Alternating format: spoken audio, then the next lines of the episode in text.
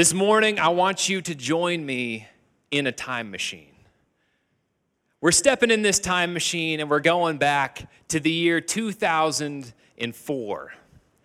And when you step out of this time machine, you'll notice there's no developments here on Eagle Road. It's all grass, it's all fields, except for Living Hope Bible Church. But you'll also notice this tall, kind of lanky kid. We're going to call him Junior High Ryan. That was me. My nickname was Yao for the basketball player Yao Ming. I was six feet tall, way taller than everybody else. That was the only edge I had when I was playing basketball.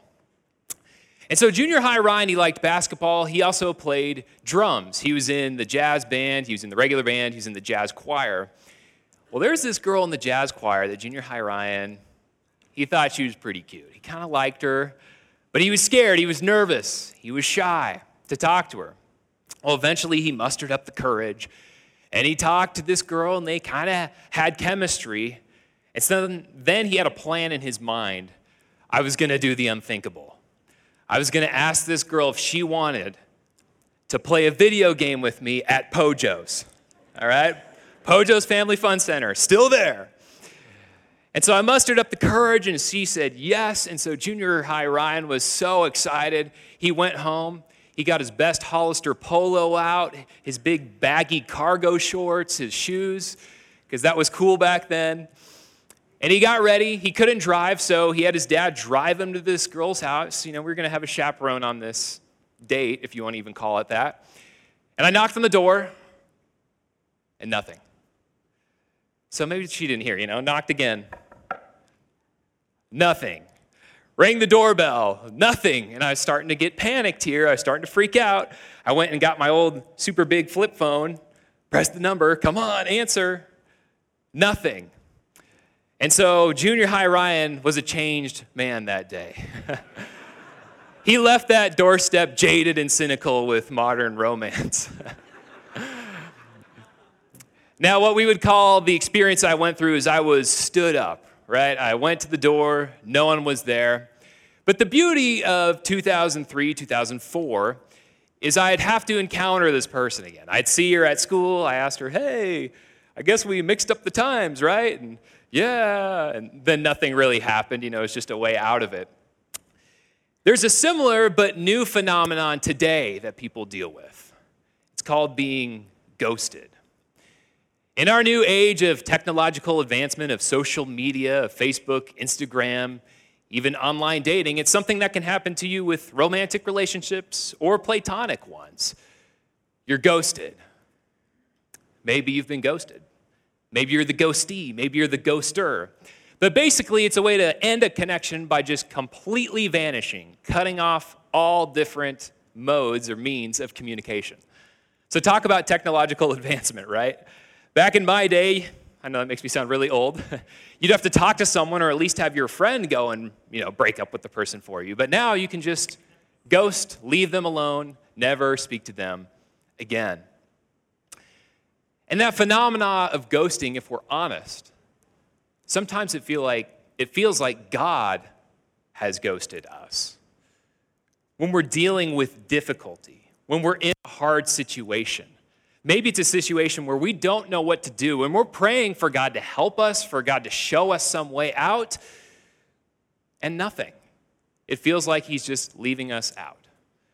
You go to the doctor's office and the word terminal is thrown around. You see your spouse, your son, your daughter, your mother, your father, your friend, your family member, somebody that seemed to have a profession of faith walk away from the faith and you don't know what to do. You're asking God, God, please help. And then there's nothing. It feels like you're ghosted. And in those moments where we feel like God isn't with us, even though He promises He is in the Bible, when we feel like He's left us alone, we can feel despair. We can feel frustration. God, where are you at?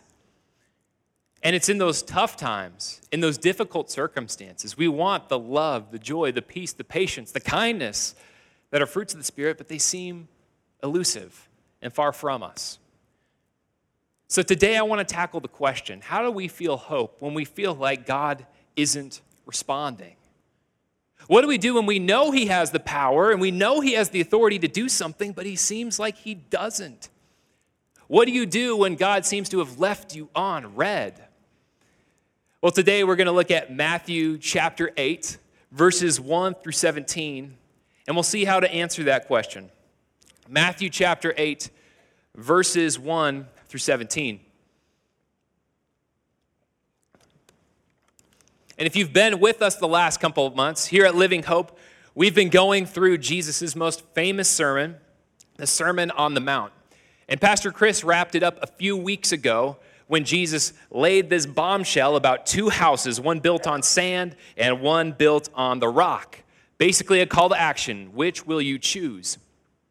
And then the last two verses of chapter 7, it says, When Jesus finished these things, the crowds were astonished and they were astonished because he was teaching them as one who had authority. See, back then, other scribes, they would cite their sources before they talked. So we would love them today in an age where everyone wants to know your source and where are you getting this information. Back then, when they talked about the Old Testament, they would show how it relates to God in some way. But Jesus didn't do either of those things. Jesus talked as if he had the authority. He didn't need to quote his sources. And Jesus said, The Old Testament points to me. So, this is a bold, audacious claim. So, when we enter into chapter 8, if somebody makes that kind of statement, if somebody makes that kind of claim, you want to make sure that it's credible. You want them to back up what they are saying. And in three episodes, we see Jesus back up his authority, back up his claims of what he was saying. So, follow along with me as we begin in verse 1. The Word of God says, When he came down from the mountain, Great crowds followed him. And behold, a leper came to him and knelt before him, saying, Lord, if you will, you can make me clean. And Jesus stretched out his hand and touched him, saying, I will be clean. And immediately his leprosy was cleansed. And Jesus said to him, See that you say nothing to anyone, but go, show yourself to the priest, and offer the gift that Moses commanded for a proof to them. When he had entered Capernaum, a centurion came forward to him, appealing to him Lord, my servant is lying paralyzed at home, suffering terribly. And he said to him, I will come and heal him. But the centurion replied, Lord, I am not worthy to have you come under my roof, but only say the word, and my servant will be healed. For I too am a man under authority, with soldiers under me.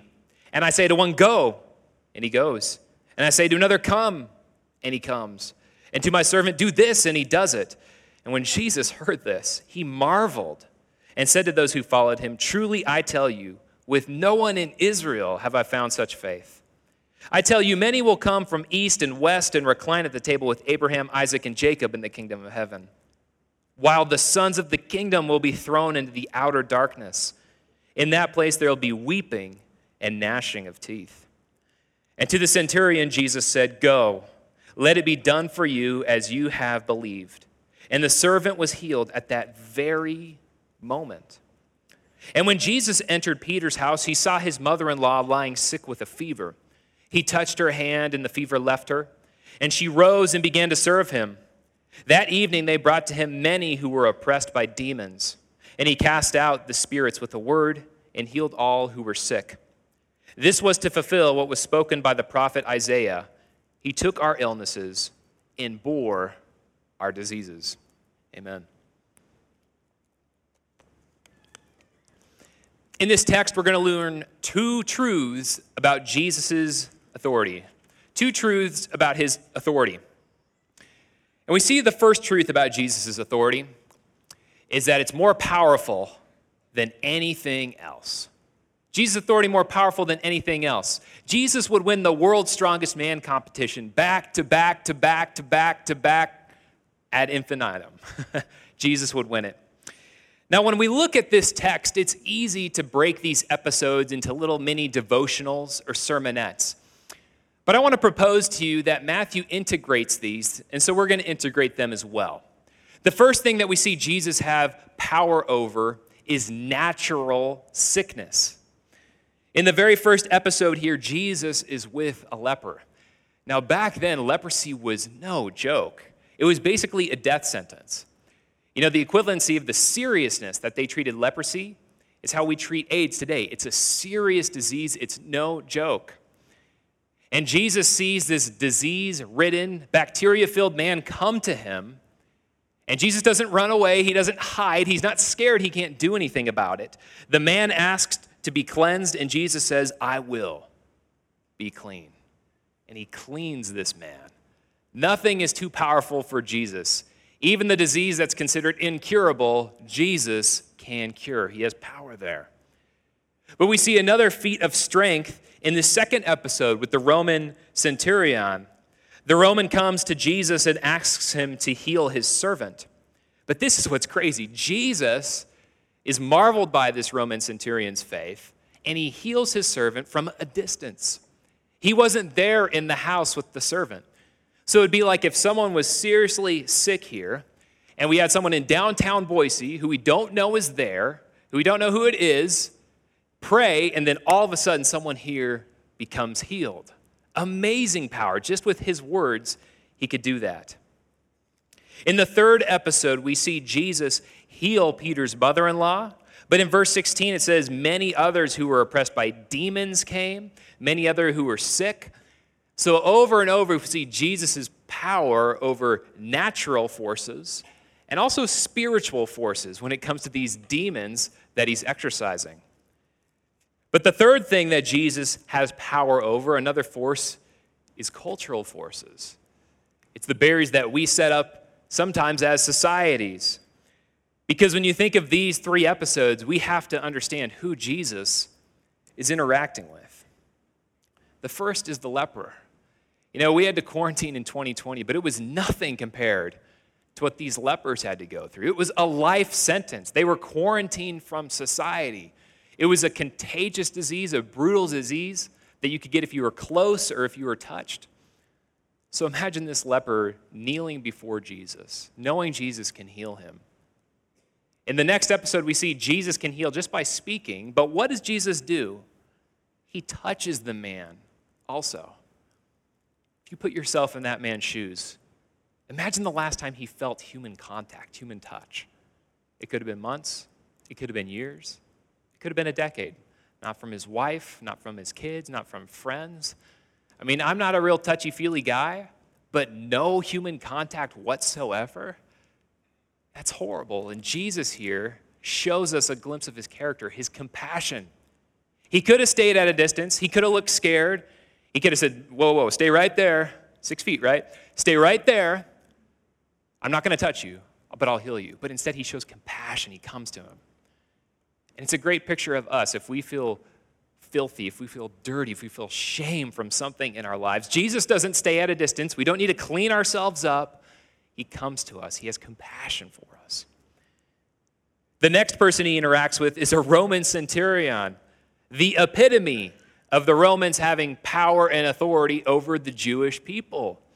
This guy was one of the bad guys. He would not have been looked upon nicely by the Jewish community. He's a symbol that someone has power over them.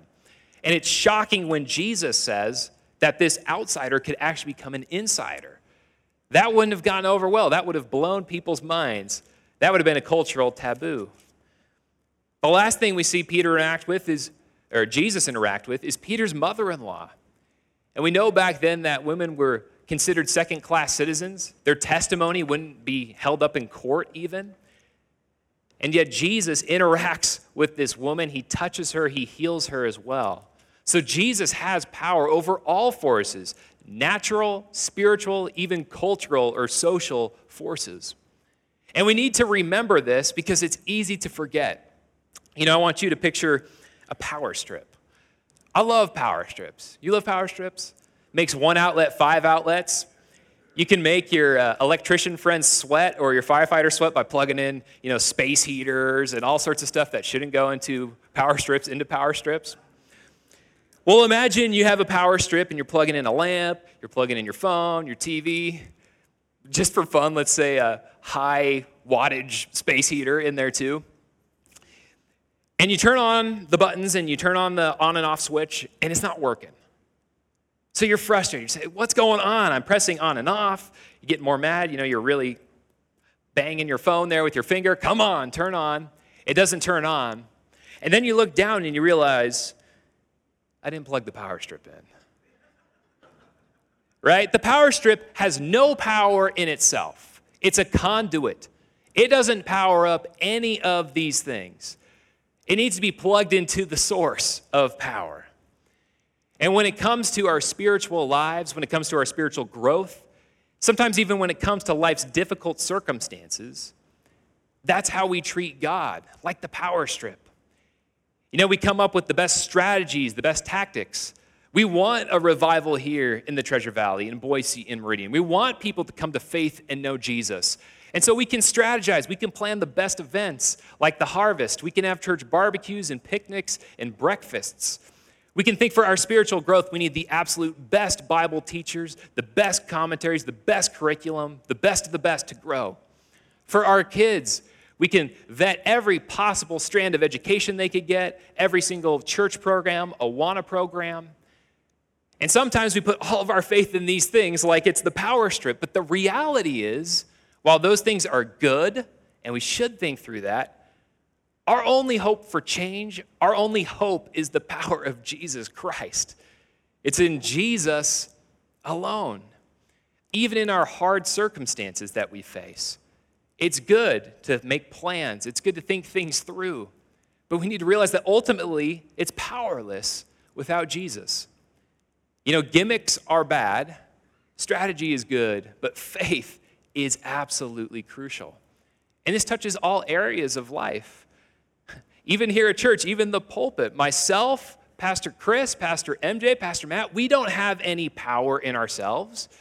Our hope isn't built on some personality.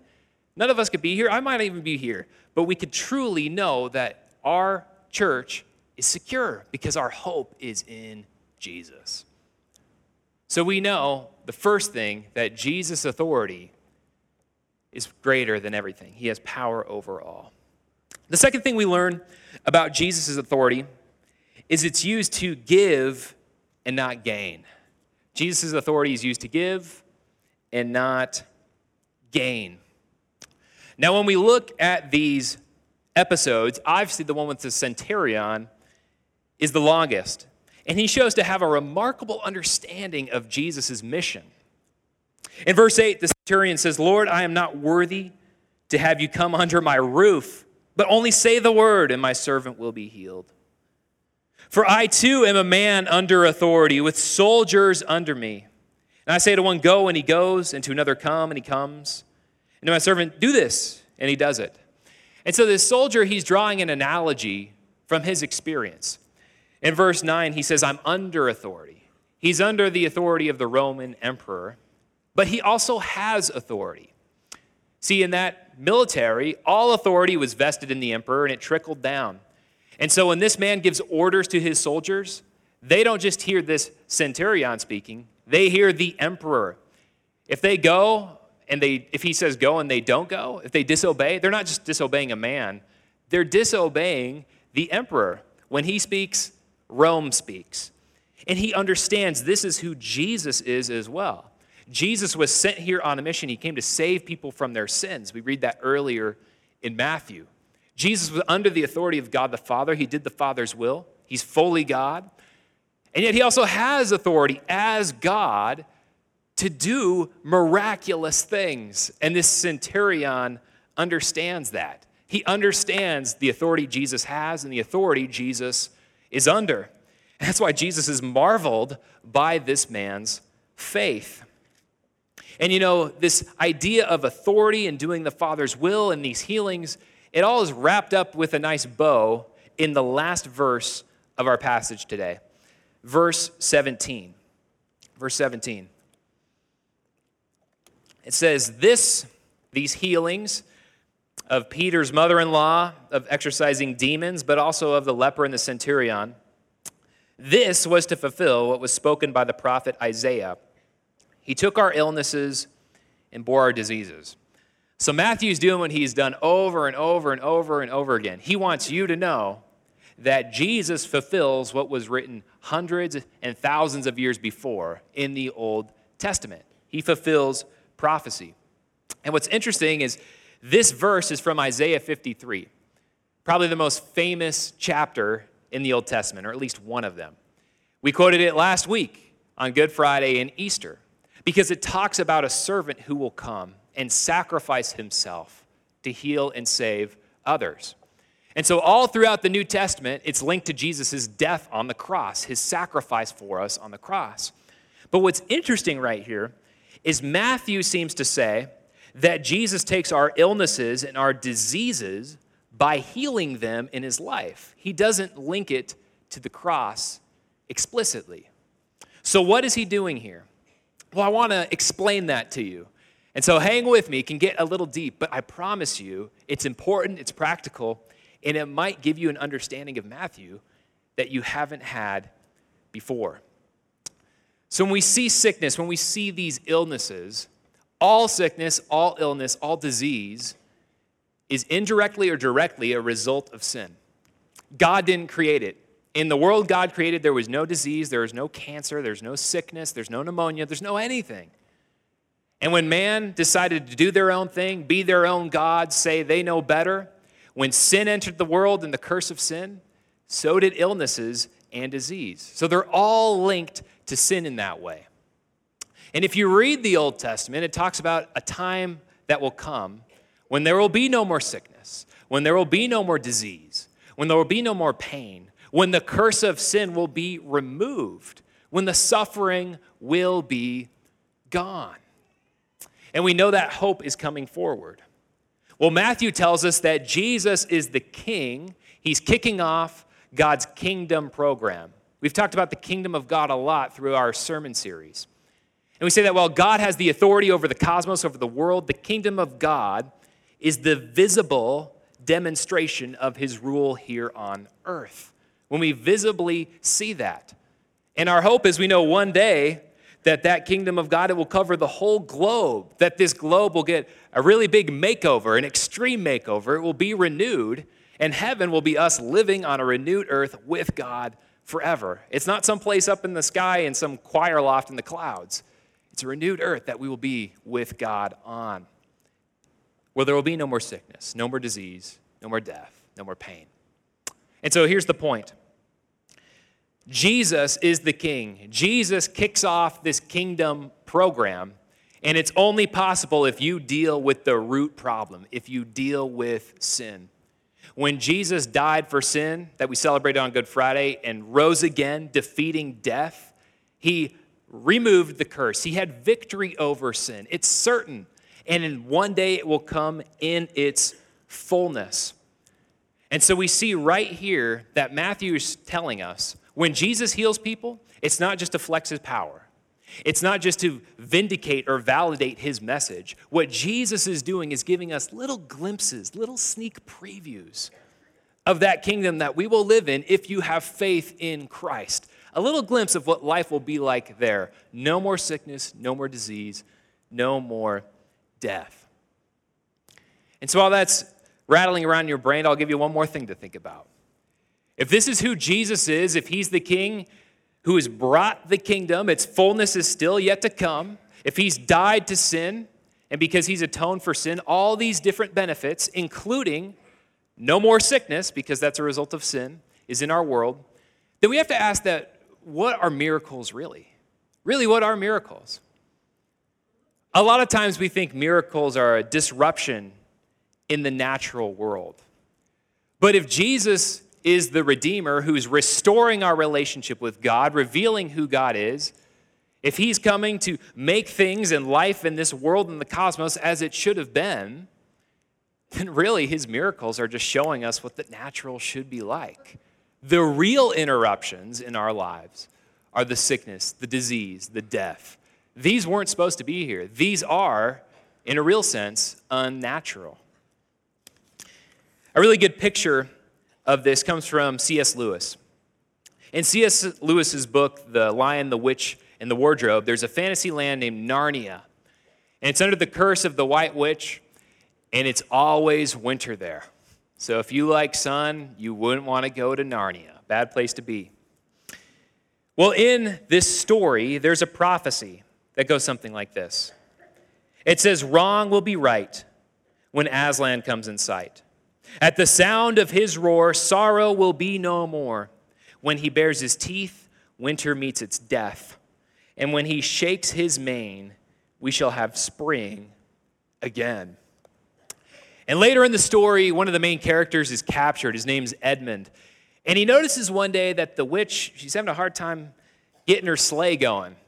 It wasn't the igniter, it wasn't the starter, it was the fact that the snow on the ground was starting to melt, become a little mushy, harder to go in. And all of a sudden, he started to see different colors a little bit on the leaves and in the trees. And if you looked down, you could see grass starting to spring up out of the snow. It was a sign that spring was coming, that Aslan was on the move. And for us today, we're right in the middle of that springtime. It hits home for us. And I love how this is really an analogy of this concept. You know, we're under the curse of sin. In a lot of ways, it's eternally winter here. But Jesus comes to redeem things, to break that curse, and He has. And we see subtle ways and sometimes dramatic ways that that kingdom is coming and it will continue to come. You know, most of the times it's subtle. It's a sign of the kingdom of God when we turn to Jesus, when we turn to God in faith, when we can forgive our enemies, when we can turn the other cheek, when we have those fruits of the Spirit love, joy, peace, patience, and kindness. We live in a chaotic world. These are all signs of Jesus' work and that it will come to completion. And every once in a while, we see dramatic signs as well. You know, you might see subtle signs in nature when a stream that's frozen slowly melts or when every day gets a little bit warmer, a little bit warmer, that spring, that summertime's coming. Well, sometimes you also have a glacier start to melt and a huge chunk of ice fall into the ocean, a dramatic sign that things are getting warmer. And in our world, sometimes we see dramatic indications of this kingdom. You know, I've heard of stories of someone having stage three, stage four cancer. They go in, they get it screened, and it's just gone. Miraculous display of what God is doing. And so, practically, when we think about this, when we read this, I think a question pops in a lot of our minds. When we read about Jesus' healing, when we read about him healing the sick, we wonder why? Why, God?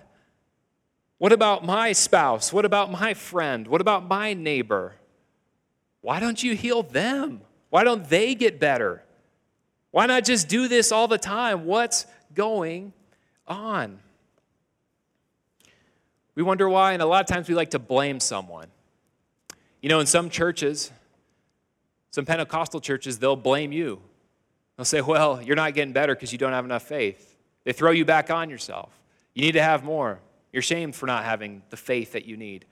And we must treat God like a vending machine. If I have enough faith that I put in, then He'll give me what I want. That's not good theology. That's not true. But we can make the opposite mistake too. We think, well, it's pointless to ask God to help heal this sickness, to help heal this. He won't do it. There's no use. What's the point? That's an equally opposite error. We must realize that the true blame, you could say, not putting it on ourselves, not putting it on God like he's mean and cruel because he hasn't done it or he can't do it, the true blame for illness, for disease, for sickness, it's sin. Sin is to blame for it. And I'm going to give you a guarantee today a 100% guarantee. If you put your faith in Jesus Christ, whether you're dealing with physical, mental, and emotional, psychological, whatever it is, if you're dealing with illness, with pain, with suffering, I 100% guarantee you, you will be healed. You'll be healed, 100% guarantee. The question isn't if, the real question is when. When will that happen? Because Jesus' death, he died for your sins if you put your faith in him. That atonement means that you will be healed. It's secured in his death. Sometimes, rarely, we see it happen here, but it's guaranteed for the future. And so we can have that hope knowing that God will make this right. This won't be forever. That still begs the question, though how's that fair? Why? This person still gets better. Why do I have to deal with this? That person gets better. Why do I have to deal with this? Wouldn't God be more glorified if He made everybody better right now? I understand that. That's a tough thing that we have to deal with as Christians. I've seen pretty terrible illness in my own family, I've seen it in other people. It makes you wonder why? This isn't fair.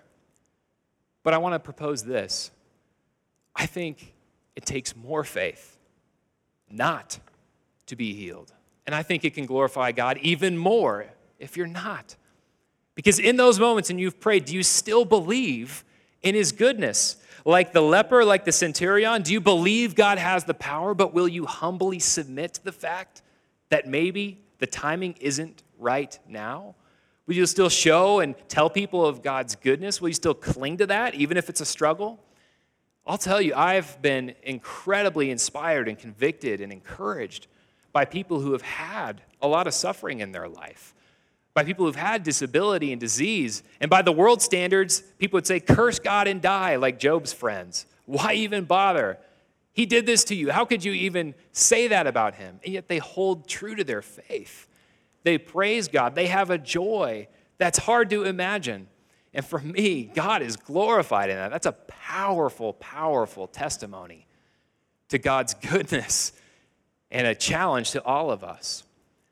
And so, while God has the power, while He has authority over all things, and while we know He uses it to give and for our good, cling to that hope that if you put your faith in Jesus, you will be healed. It's not if, it's when. So, what can we do? How can we respond to this? We need to humbly trust the one who uses his authority for good. Humbly trust the one who uses his authority for good. You know, Jesus says something startling in this passage. After the centurion shows his incredible faith, Jesus flips the tables on many people. In verse 11, he says, I tell you, many will come from the east and the west and recline at the table with Abraham, Isaac, and Jacob in the kingdom of heaven. Many outsiders will be insiders with Abraham, Isaac, and Jacob, the fathers of the faith, while the sons of the kingdom will be thrown into outer darkness. The people who thought they had an automatic guarantee, the people who thought they were a shoe in, they might not be. And so for us today, there's no absolute automatic guarantee that you have that relationship with God restored. It doesn't matter how many times you go to church, it doesn't matter how much tithing you give, it doesn't matter how much service you do. There's only one secure hope, and that's putting your faith in Jesus Christ. So if you haven't done that in your life, do it today. Do it now. Realize that you are a sinner. You've wanted to live life on your own terms instead of on the terms of the God of all creation. That's sin. You're a sinner. That's treason on a cosmic level. The Bible says the punishment, the wages, the consequences of that is death. That's where every single person is headed. We can't get ourselves out, we can't dig ourselves out of the hole this deep. The only hope we have is by realizing that God didn't leave us in that state. He sent His Son, fully God, fully man, to live a perfect life and die for our sins and raise again three days later. Dying to sin, breaking the power of the curse, and even breaking the power of death itself. And Jesus says, Your relationship with God can be restored if you put your faith in me. Your relationship with God is restored, and you'll live on that new heaven, new earth with God forever, where there'll be no more sickness, no more pain, no more death. For those of you who have made that decision, I was thinking as I was driving on Eagle Road, I do it every day, driving into church today, we have all these signs of springtime. These trees that are in blossom, flowers may be blooming in your flower beds if you planted them after the big freeze.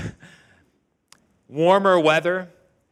And when you see these things, let that be a signal, let that be a trigger for you to thank God for His goodness and that He's renewing all things. Say, Lord, thank you for your goodness, that you're redeeming this. May I humbly submit to you. When you see the trees outside as you're walking out of church, Lord, thank you for your goodness that you're renewing things. May I humbly submit to you. When you're driving your driveway, Lord, thank you for your goodness, for renewing things. May I humbly submit to you. It's a posture of our heart. We know God has the power. I think it's easier for us to trust in an all powerful God than an all loving and good God. Right? We see power in our world, and many times we see the corruption that that power brings. But I'll tell you, God is all powerful and He is all good. Trust in His goodness, trust in His power. Humbly submit to Him. This leper in our story, he didn't ask Jesus a question. He didn't say, Can you heal? He, see, he said, Lord, if you will, you can make me clean. Trusted in God's power, but was humble, said, If you will. Same thing with the centurion. That's the attitude we need to resemble. You know, a person who's been very inspiring to me and really embodying this would be Joni Eareckson Tada. She is a Christian speaker, she's written some books, and she was born healthy. She was into cliff jumping and diving. One day she dove in, and it was too shallow, and she broke her neck and became paralyzed. If you read the story of her life, she prayed over and over and over for God's healing, and it didn't happen. Became, she became angry. She went to these faith healing services where it was thrown back on her that, well, you don't have enough faith. And she got more and more angry and more and more cynical. But as she read the Bible, as she trusted in God, her heart changed, her life changed, and now she says this. She says, quote, I hope I can bring my wheelchair to heaven. I know that's not theologically correct, but I hope I could wheel it up to Jesus, hold his nail pierced hands, and say this Jesus, see this wheelchair? You were right when you said in this world we would have trouble. This wheelchair was a lot of trouble. But the weaker I was, the harder I leaned on you. And the harder I leaned on you, the stronger I learned you were. Thank you for giving me this bruising of a blessing. My wheelchair showed me a side of your grace that I would never have seen otherwise. And she says, I find it so poignant that at the point when I finally do have the use of my arms and I finally could wipe away my own tears, I won't even have to.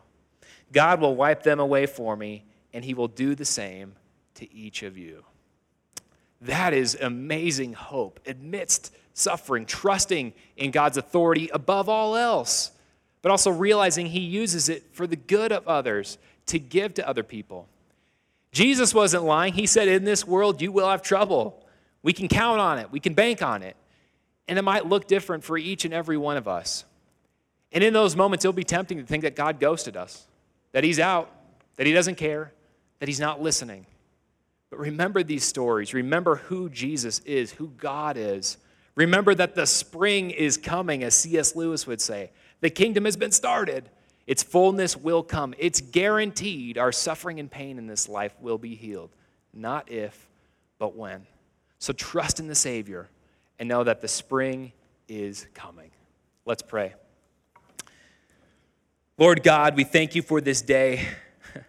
Father, we thank you for this amazing message that we know that you are good, that you are holy, that you are faithful. And Father, uh, I thank you for your sustaining grace for each and every one of us.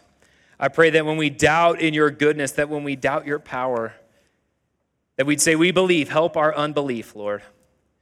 God, I pray for those who are hurting this morning listening to this, that you'd comfort them, that you'd care for them, and that they would know that you truly, truly, Lord, love, care, and protect them. I pray all this in Jesus' name.